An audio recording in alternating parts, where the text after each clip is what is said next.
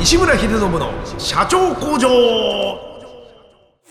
西村秀信の社長工場。こんにちは山田久志です。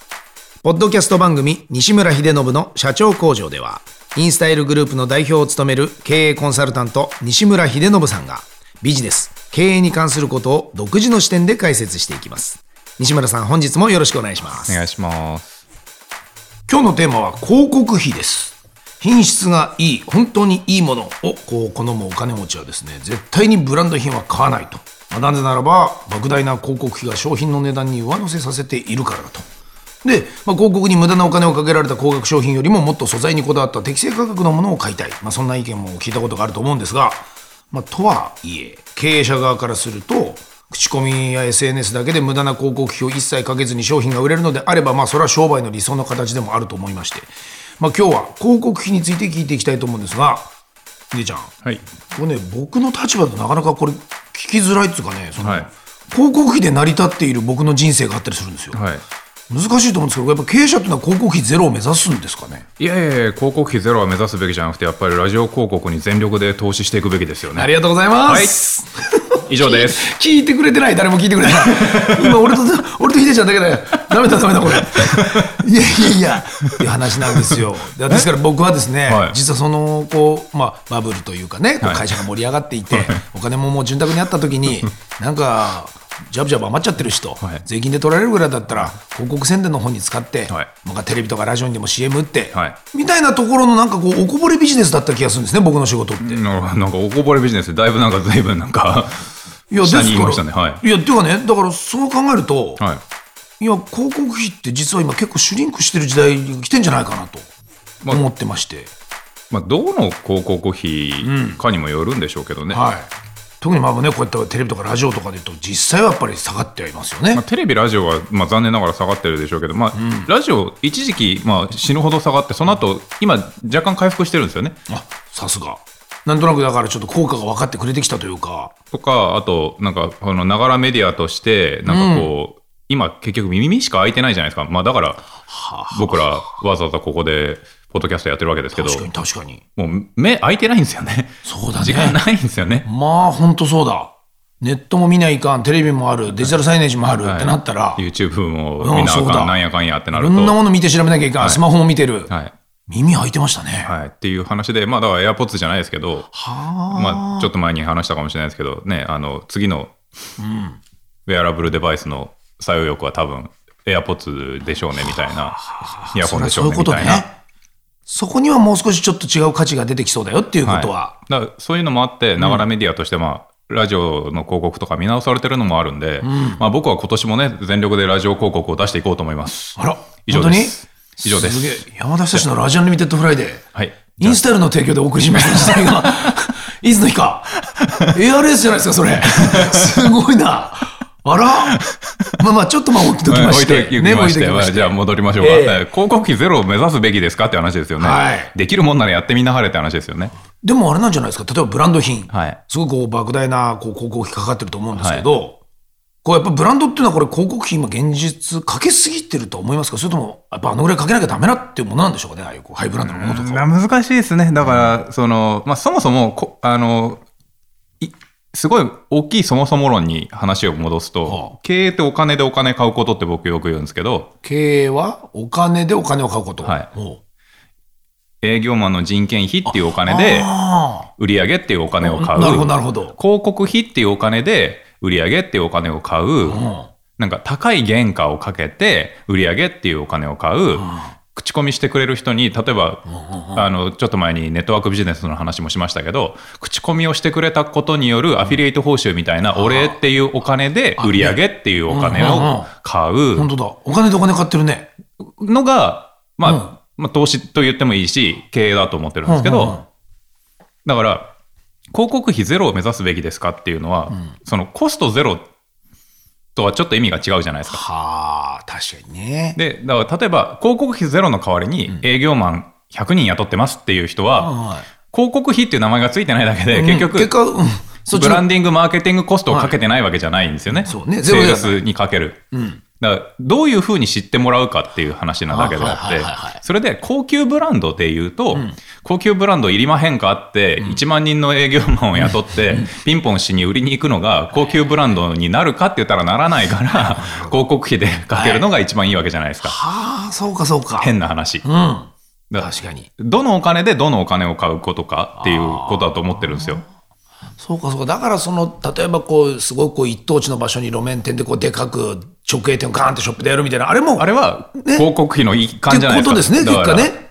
その、そうか。まあ、土地も高いのももちろん分かってますと。で、でもそこにかっこいいでっかい店を作っておけばと。旗艦店。ねやっぱりみんながそこに来て。みたいな。でああ、そうか、そうか。いけてるでしょっていうふうに、信頼もあるしとここはちょっとあの痩せ我慢のしどころみたいなブランドビジネスって痩せ我慢のしどころなところあるじゃないええですか、確かにね。なんか一見あれ成り立ってんの？って思うかもしれないけど。ねセールをあんまりしないとか、なんかセールしたら売れるけど、はいはいはい。それは痩せ我慢のしどころじゃないですか、そうね。かっこよく見せるためのとか、イメージがありますもんね。いつもなんかこうね、あの開店閉店セールを繰り返してるみたいな話もしましたけど、はい。ねはあ、そうか。それも言葉が違うだけで、広告費ゼロっていうとちょっと違ってきちゃいますもんね。広告費ゼロを目指すべきだと思いますかって聞かれたら、まあだからやれるもんなら、まあやってみなはれ。その代わり、だから万引きの時に話したみたいに、なんか、どの、じゃあ、コストで万引きを減らすか、人件費をかけていい接客するゲートキーパーを雇う、はいはい。ね、あの、監視カメラをたくさんつける、いろんなやり方があるけど、保険で賄う、でもどのコストかっていう話で、結局、広告費をかけなかったら必ずしも悪いわけではないし、かけたら必ずしもいいわけじゃないけど、で、一般的に、だからその、新しいビジネス立ち上げる、まあ、新規で顧客獲得するときに、大体、今、新規の通常の顧客獲得コストって、2、3万って言われてる時代に、いろんな、まあ、ビジネスにもよりけり、あの単価にもよりけりなんですけど、なので、まあ、粗利率7割以上の商品か、あの、粗利額2、3万取れる商品じゃないと、そこから広告費を出して、ビジネスを存続させていけないよっていうのが、あの、教科書通りの基本としてあるんですよね。広告マーケティングの。だからブランドビジネスって結局、どっちも多分合ってると思うんですよ。粗利7割以上だと思うし、多分原価安いし、で粗利額も2、3万円割が取れてるんですよね。だから、あんだけの広告をかけて、その、ブランディングに命をかけて、ブランドとして物を売っていくっていうのに多分触れるんだと思うんですよ。だからあの、昔からあのシャンパンの半分はマーケティングコストだっていう言葉があるけど、似たようなもんだと思うんですよね。これ、実際じゃあその、やっぱりブランドっていうものに関しては、はい。まあ広告費が商品の値段に乗っかってるのは乗っかってますよね。まあ、間違いなく乗っかってると思いますよ。ねそうよねはい。まあ、それはだって全てのもんがそうじゃないですか。うんそうそういうことですよねはい。じゃないとやっぱり成立しませんもんね、ビジネスにはね。はこう何パーセントっていうことをある程度、なんか目安ってあるんですかね？さっき言ったその、やっぱ2割、3割ぐらいな。ああ、原価が2割、3割で、要はするに粗利が7割取れるわけじゃないですか。だからまあ、まあ、もちろん商品、商材、粗利率にもよりますけど、まあ、言って5%、10%ぐらいに収めたいですよね、広告費。ああ、やっぱそういうことなのか。はあんまりだからそこを本当にさ今さっきの話だけど、痩せまんがんしすぎちゃうと、い。ダメだ。ちょっと圧迫することもあると。はい。だから、売上100億の会社で、広告費、まあ、5億、10億ぐらいに抑えたいですよね。だから、売上10億だったら、まあ1億以下には広告費を抑えたいですよね。だって。まあ、そうだよね。とはいえでも最初こう知ってもらうとか、はい立ち上げってやっぱり確かに重要だと思うんで、はいそこはなんかこう、あえて少しちょっとパーセンテージ高めにかけてどん、どんどん落としていくみたいなことなんですか？それとも、やっぱり少しは最初は頑張って、まあ、いくら売り上げたら広告費を上げるみたいな方がいいんですかね？あーっと、みんな結構それは間違えてて、はい。一番最初に、あの、よく教えるときに、僕、あの、逆三角形、逆ピラミッド書いて、あの、一番下がコンバージョンだとして、何らかの買ってもらうっていう行動だとして、カゴに近い方から改善しろって教えるんですよ。要するに買い物カゴ。あの、あの、EC とかだと、通販とかだと、カゴ落ちっていう言葉があるけど、最後にカゴにまでは入れて、カートに入れるまではクリックして、最後になんかクレジットカードの入力とかがめんどくさくて、落っこしていくお客さんとかいるじゃないですか。確かにいるいる。買うのをやめちゃうお客さんとか。あれを改善していった方が、最初に、じゃあ例えばテレビで100万人が見て、そのうちの10万人がもう一回 YouTube で見て、そのうちの1万人が Twitter フォローして、そのうちの1000人が、あの、公式サイトに。訪れて、で、だんだんだんだんこうやって減っていくんですよ、逆三角形に。そこまで情報のように。こうやって、だんだんだんだんふるいにかけられた人が、うん。その何人に一人何人に一人ってこう、落ちていくわけですよね。で、最終的に、あの、購入に至る時の、その、最後、カゴ落ちして、二人に一人。で最終的に一人買ってくれましたっていう。でカゴに入れるまで行ってるんだから、カゴ落ちしないようにした方が。効果は早いんですよ。これが最終的に100人買ってくれたとするじゃないですか、でもその前にカゴ落ちしてるのが 200, 2人に1人うん例えばね。買ったのが200あの100人だとしてカゴに入れたまでが200人だとしたら、これを150人にする方が、なんか全体の最初にテレビではいはい100万人が見てくれたのを150万人見てくれたっていうことにするよりもうんするよりも100万かすげえ簡単なんですよ。だからうんうん。最後の決済とかコンバージョンカゴに近いところから改善していくんですよまず。その表面的に見えてるそのでっかいとこじゃなくて。なくて。うんうんうんでまずそれをやってでしかもそこってタダでできることじゃないですか。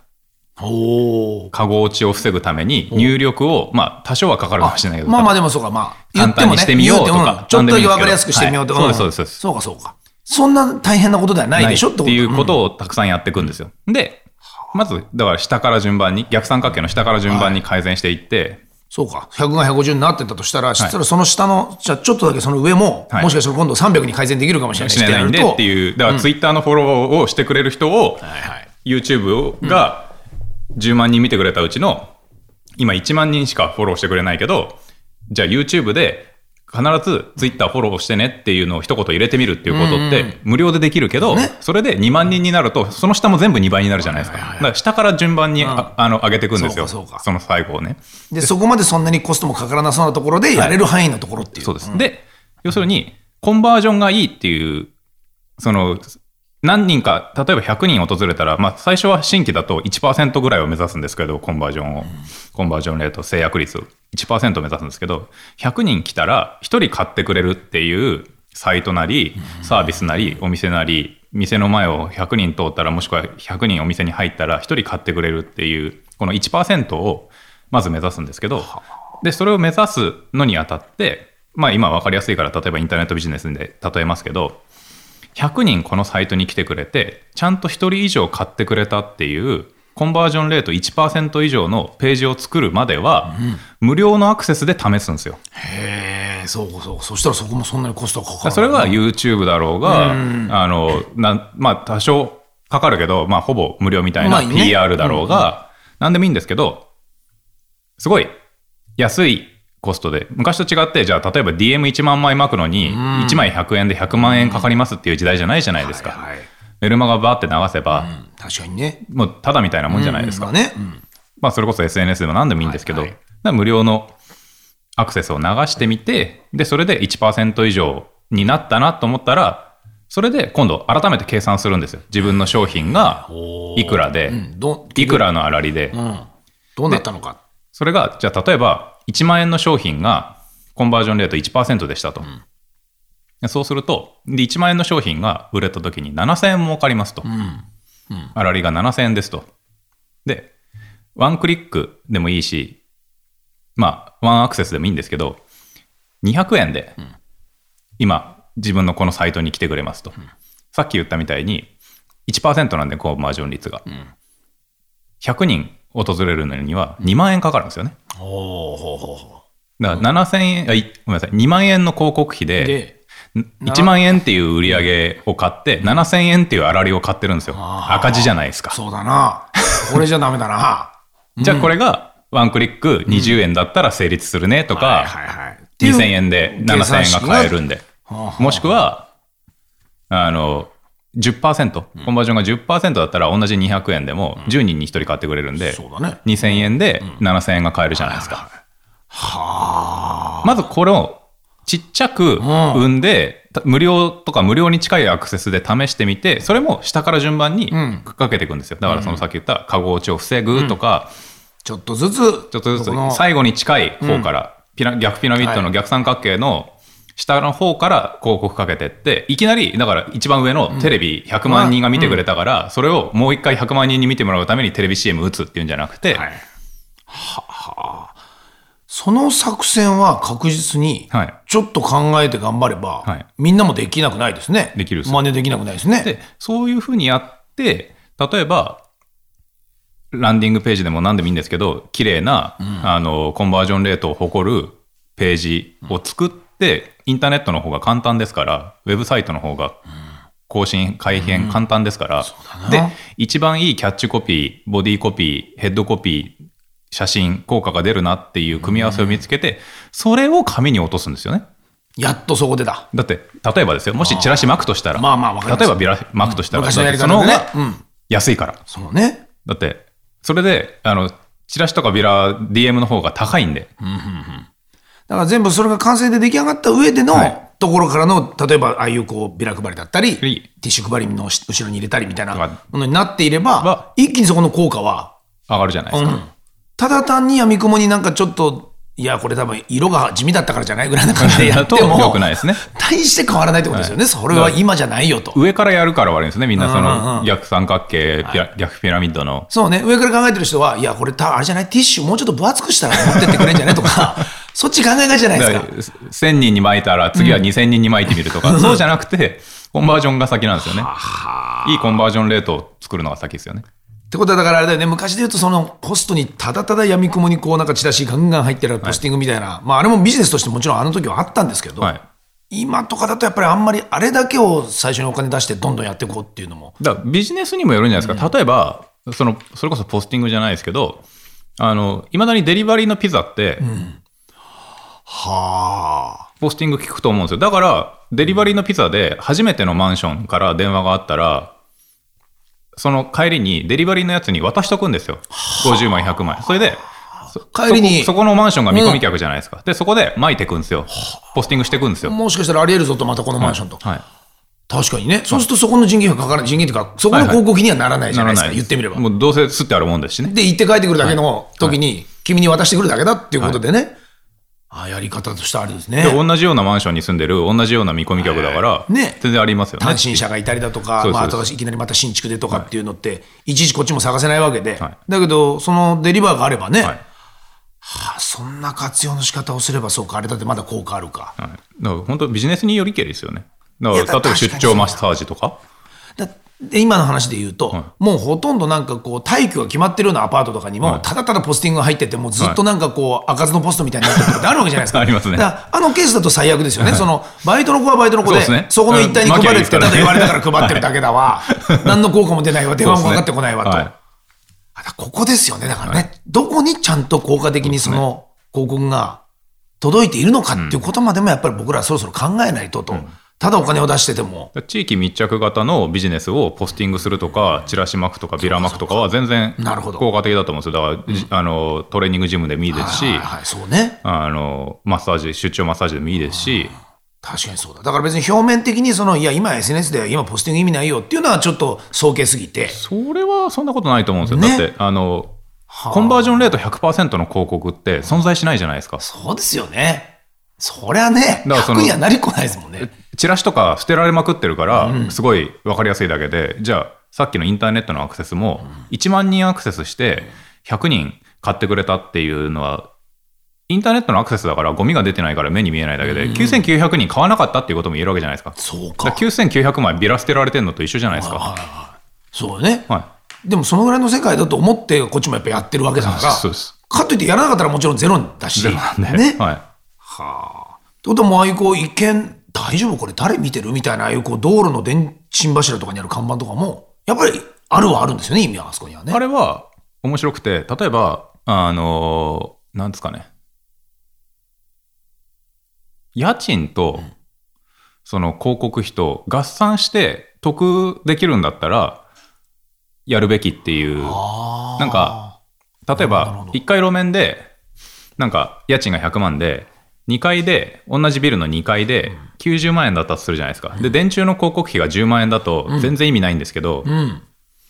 電柱のところに広告費が3万円とかで、だとすれば。1階が100万円で、2階が30万円とか全然ざらにあるじゃないですか。はとか、すげえ入って分かりづらいところとかにあるんだけど、家賃が30万円みたいなのと、一等地の100万円みたいな時に、その周辺の電柱全部買っても3万円とか5万円だと、面白い。35万で済むんですよね。なるほど。で、ほぼほぼ同じ目的地にちゃんと連れてってくれ連れてるってくれる。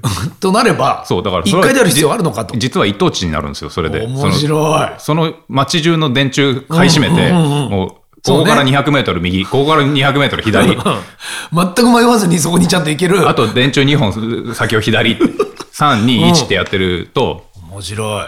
でそれ100万と同じぐらいの価値ある土地にそこもなってそこしまう。ばっけるんですよ。だから、はあ一概には言えないんだね。言えないです。はだから広告費と、あの、家賃と、結局捨て振りなんで、ステータスの振り割り割り振りなんで、振り分け割り振りなんで。あたまに、あれは、あれどうなってるんですか？あれは広告なんですか？たまにあの、こう、次は西村しか前、西村しか前っていうステあるじゃないですか。なんか歯も痛くないのになんか歯歯医者行きたくなるんですよ。ビジネスの拠点、そうそうホテルアイビスへはこちらでお降りください。そうなんですよ なんでお前、何々2丁目だったのにそこからいきなり西村しかになったっていう、あれ、こあれ広告っすか？あれあれ広告です。いや、あれ一応す、たまにね、あれ一応広告です。でも、あれも言っちゃう人いますよね、きっと。なぜなら、あれはあれで、例えば、あの、家の周りで、あの、歯医者を探してる人と、通勤通学の周りで探してる人がいるんですよ。そっか。そうね、なんか新しく越してきて、はいなんかどう言ったらいいべかなみたいなとで、か、頭の中に残ってたりする人がいるんですよ、そうな一定で。んですよ。ほんで、パンってい歯痛くなった時に、はいあ、あったな、そういえば。あったなっつってね3つ前の停車停留所にっていうことでしょ？そうあるんですよね、これ。だからもう、面白いんだよね。だからその、あだから人間の動きみたいなところも、まあ、ある意味ちょっと先読みしてというか、そういったところにフォーカスすると、広告費もすごくこう、まあ、バリューがあるものもはい。探せるかもしれない。あります、あります。だって、だから、これはね、聞きたかったけど、ヒデちゃん、やっぱりその、エアレースも、はいあれはどっかで広告というような意識もあったわけですよね。まあ、あれは俺の無駄遣いです。違ったんか。あれほら、グループの運動会だから。グループの運動会にしては金をかけかけすぎだ。カミカミに、プロが噛むぐらい。かかけた金額を聞いてただけに、かけすぎだ。かけかけかけすぎだ。うん、この話は長くなるから次回にしよう。まあね、あ。の、あれはまたちょっと違うと。エアレースで、あの、はあの思い出しましたけどじゃないけど、そのよくねあの俺広告費の話するときに結構飛行機に例えるんですよ、であの飛行機が離陸するときに燃料バーって使うじゃないですか。離陸するときに一番使うじゃないですあかそうなんだ、あれ。要するにビビジネスがあの安定するまで要は安定飛行に入る前に離陸途中ってガンガン広告費かけて認知を取ってブランディングしてガーってやっていかなきゃいけないじゃないですやっぱりかかるんだね。うん。でそういう時にあの最初のあのどの売り上げをどんなお金で、例えば広告費っていうお金で売り上げっていうお金を買ってるってどの蛇口がどの水路につながってるとか分かってない新人コンサルタントだとかあの、まあ、税理士上がりの、まあ、コストカットしかしないようなコンサルタントがとりあえず入ると、まず広告費多いですねとか営業マンの人件費高いですね切りましょうって言ってまずそこ切るんですよ。なるほど。そうすると、売り上げ当たり前ですけど下がるんですよ。すね例えば通販企業とかにとりあえずコンサル入って、いきなり広告費絞ったりするんですよ。一瞬利益出るんですよ、もちろん。まあそうでしょうね。だってかかってたものがなくなるから、はいおやってなるよね。はいおさすが山田君みたいな。君の言うこと聞いたら上がったね、みたいな、ね。だけどね、みたいな。でそれは、あの、離陸の途中に、なんか、あの、省エネじゃないけど、なんか燃費気にするようなもんで。危ない危ないな、その飛行機。そうそうそう危ない。突然飛行機時間変わるよ。そうそうそう安定飛行に入ったら燃費気にしてもいいけど。そうだよね。はい離陸の途中だとね、そうそうそう。そこつかない場合あるじゃない。ああ、それやっぱよくない墜落しちゃうんでねで、本当ですね。はい。不時着どころの騒ぎじゃない。そうなんですよ。だから、あの、吹かすときと、がっつりアクセル踏まなきゃいけないときと、はい。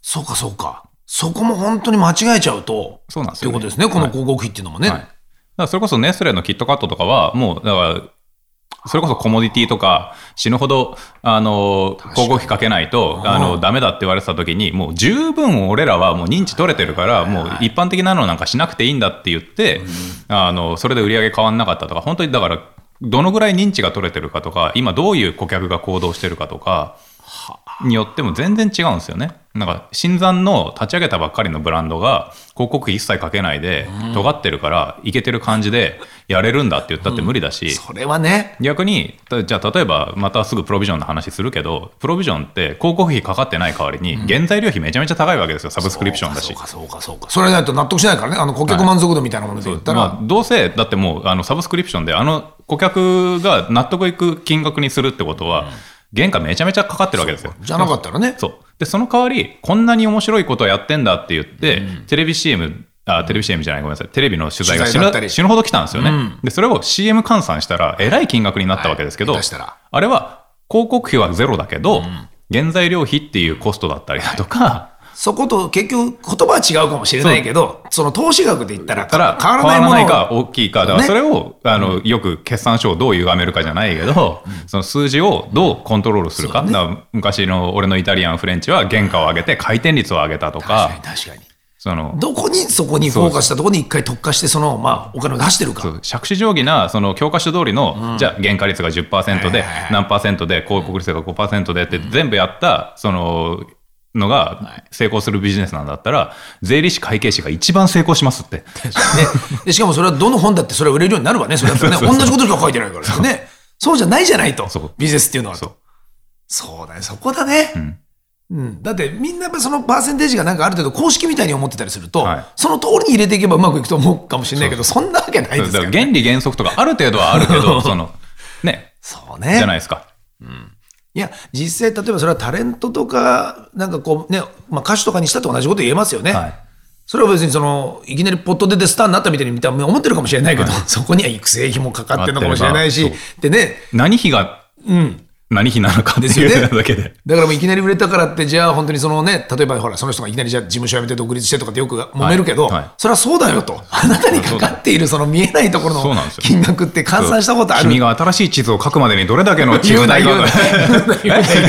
かなかなかいきなり3人出てきちゃったから今。ね、そうなの。よ。書くまでにいろんな調査費用がかかってるんだよ、コロンブスって言おうと思ったわけです。そうだ、地図の方にちゃんとね。地図の話地図の話ちゃんと地図の話だ。地図の話、地図の話。最近の地図じゃなかったね、違う違う違う。最近の地図じゃなかっ違う違う違う。た。いや、でも分かりやすい。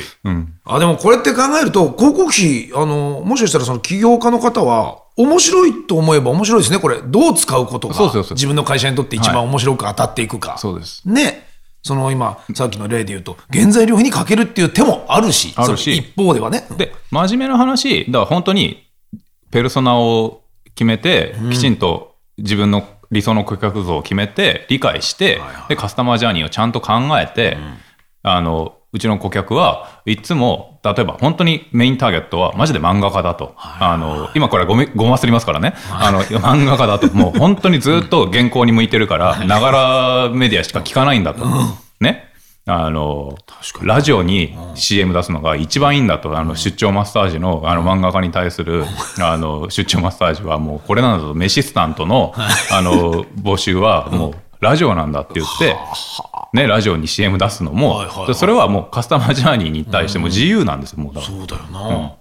いや、それで本当にそれがドカンとこうね、もう、なんつうかな、もう図星というか、もうバッチリ当たる場合もあり得るでしょ。そうなんです。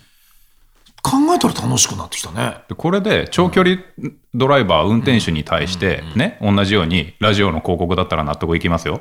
YouTube 広告とか、お前ちょっとね休憩中しか見れないからみたいな、長距離運転手なんでしょみたいな。そうか、そうか。だからもうね、的を得てないと、それとんでもないことになるけど、そうだそこはもしかしたらセンスとか先見の目も必要ね、ちょっとね。だからその顧客になりちゃんとなりきれるかっていうか、そうね顧客の立場にちゃんとなれるかっていうことだと思うんですけど、逆側の意識をはい。ちゃんと見れるか。と。はい、いや、皆さんちょっとね、分かっていただけたでしょうか。だからある意味広告費って面白いと思うので、そこになんかこう、もうアレンジするというか、デザインするところから考えていけば、そうですね。当たった時の面白さというか、その、ね、的を得た時、そのなんか、楽しさが、ね、きっと出当ててきますよね。たのが楽しいですからね。そうですよね。まあ、迷ったらラジオに出しときゃいいですよ。ありがとうございます。ありがとうございます。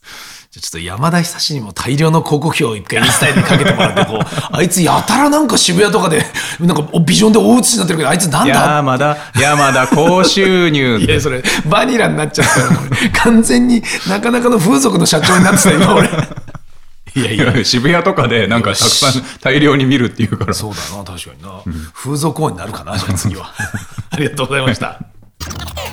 西村秀信の社長工場毎週1000万投資と題しまして情熱を持った起業家へエンジェル投資も行っております詳細は第7回と第8回の放送をお聞きくださいまた番組への質問ご意見は社長工場のホームページ CEO-factory.com からお問い合わせください。西村さん本日もどうもありがとうございました。ありがとうございました。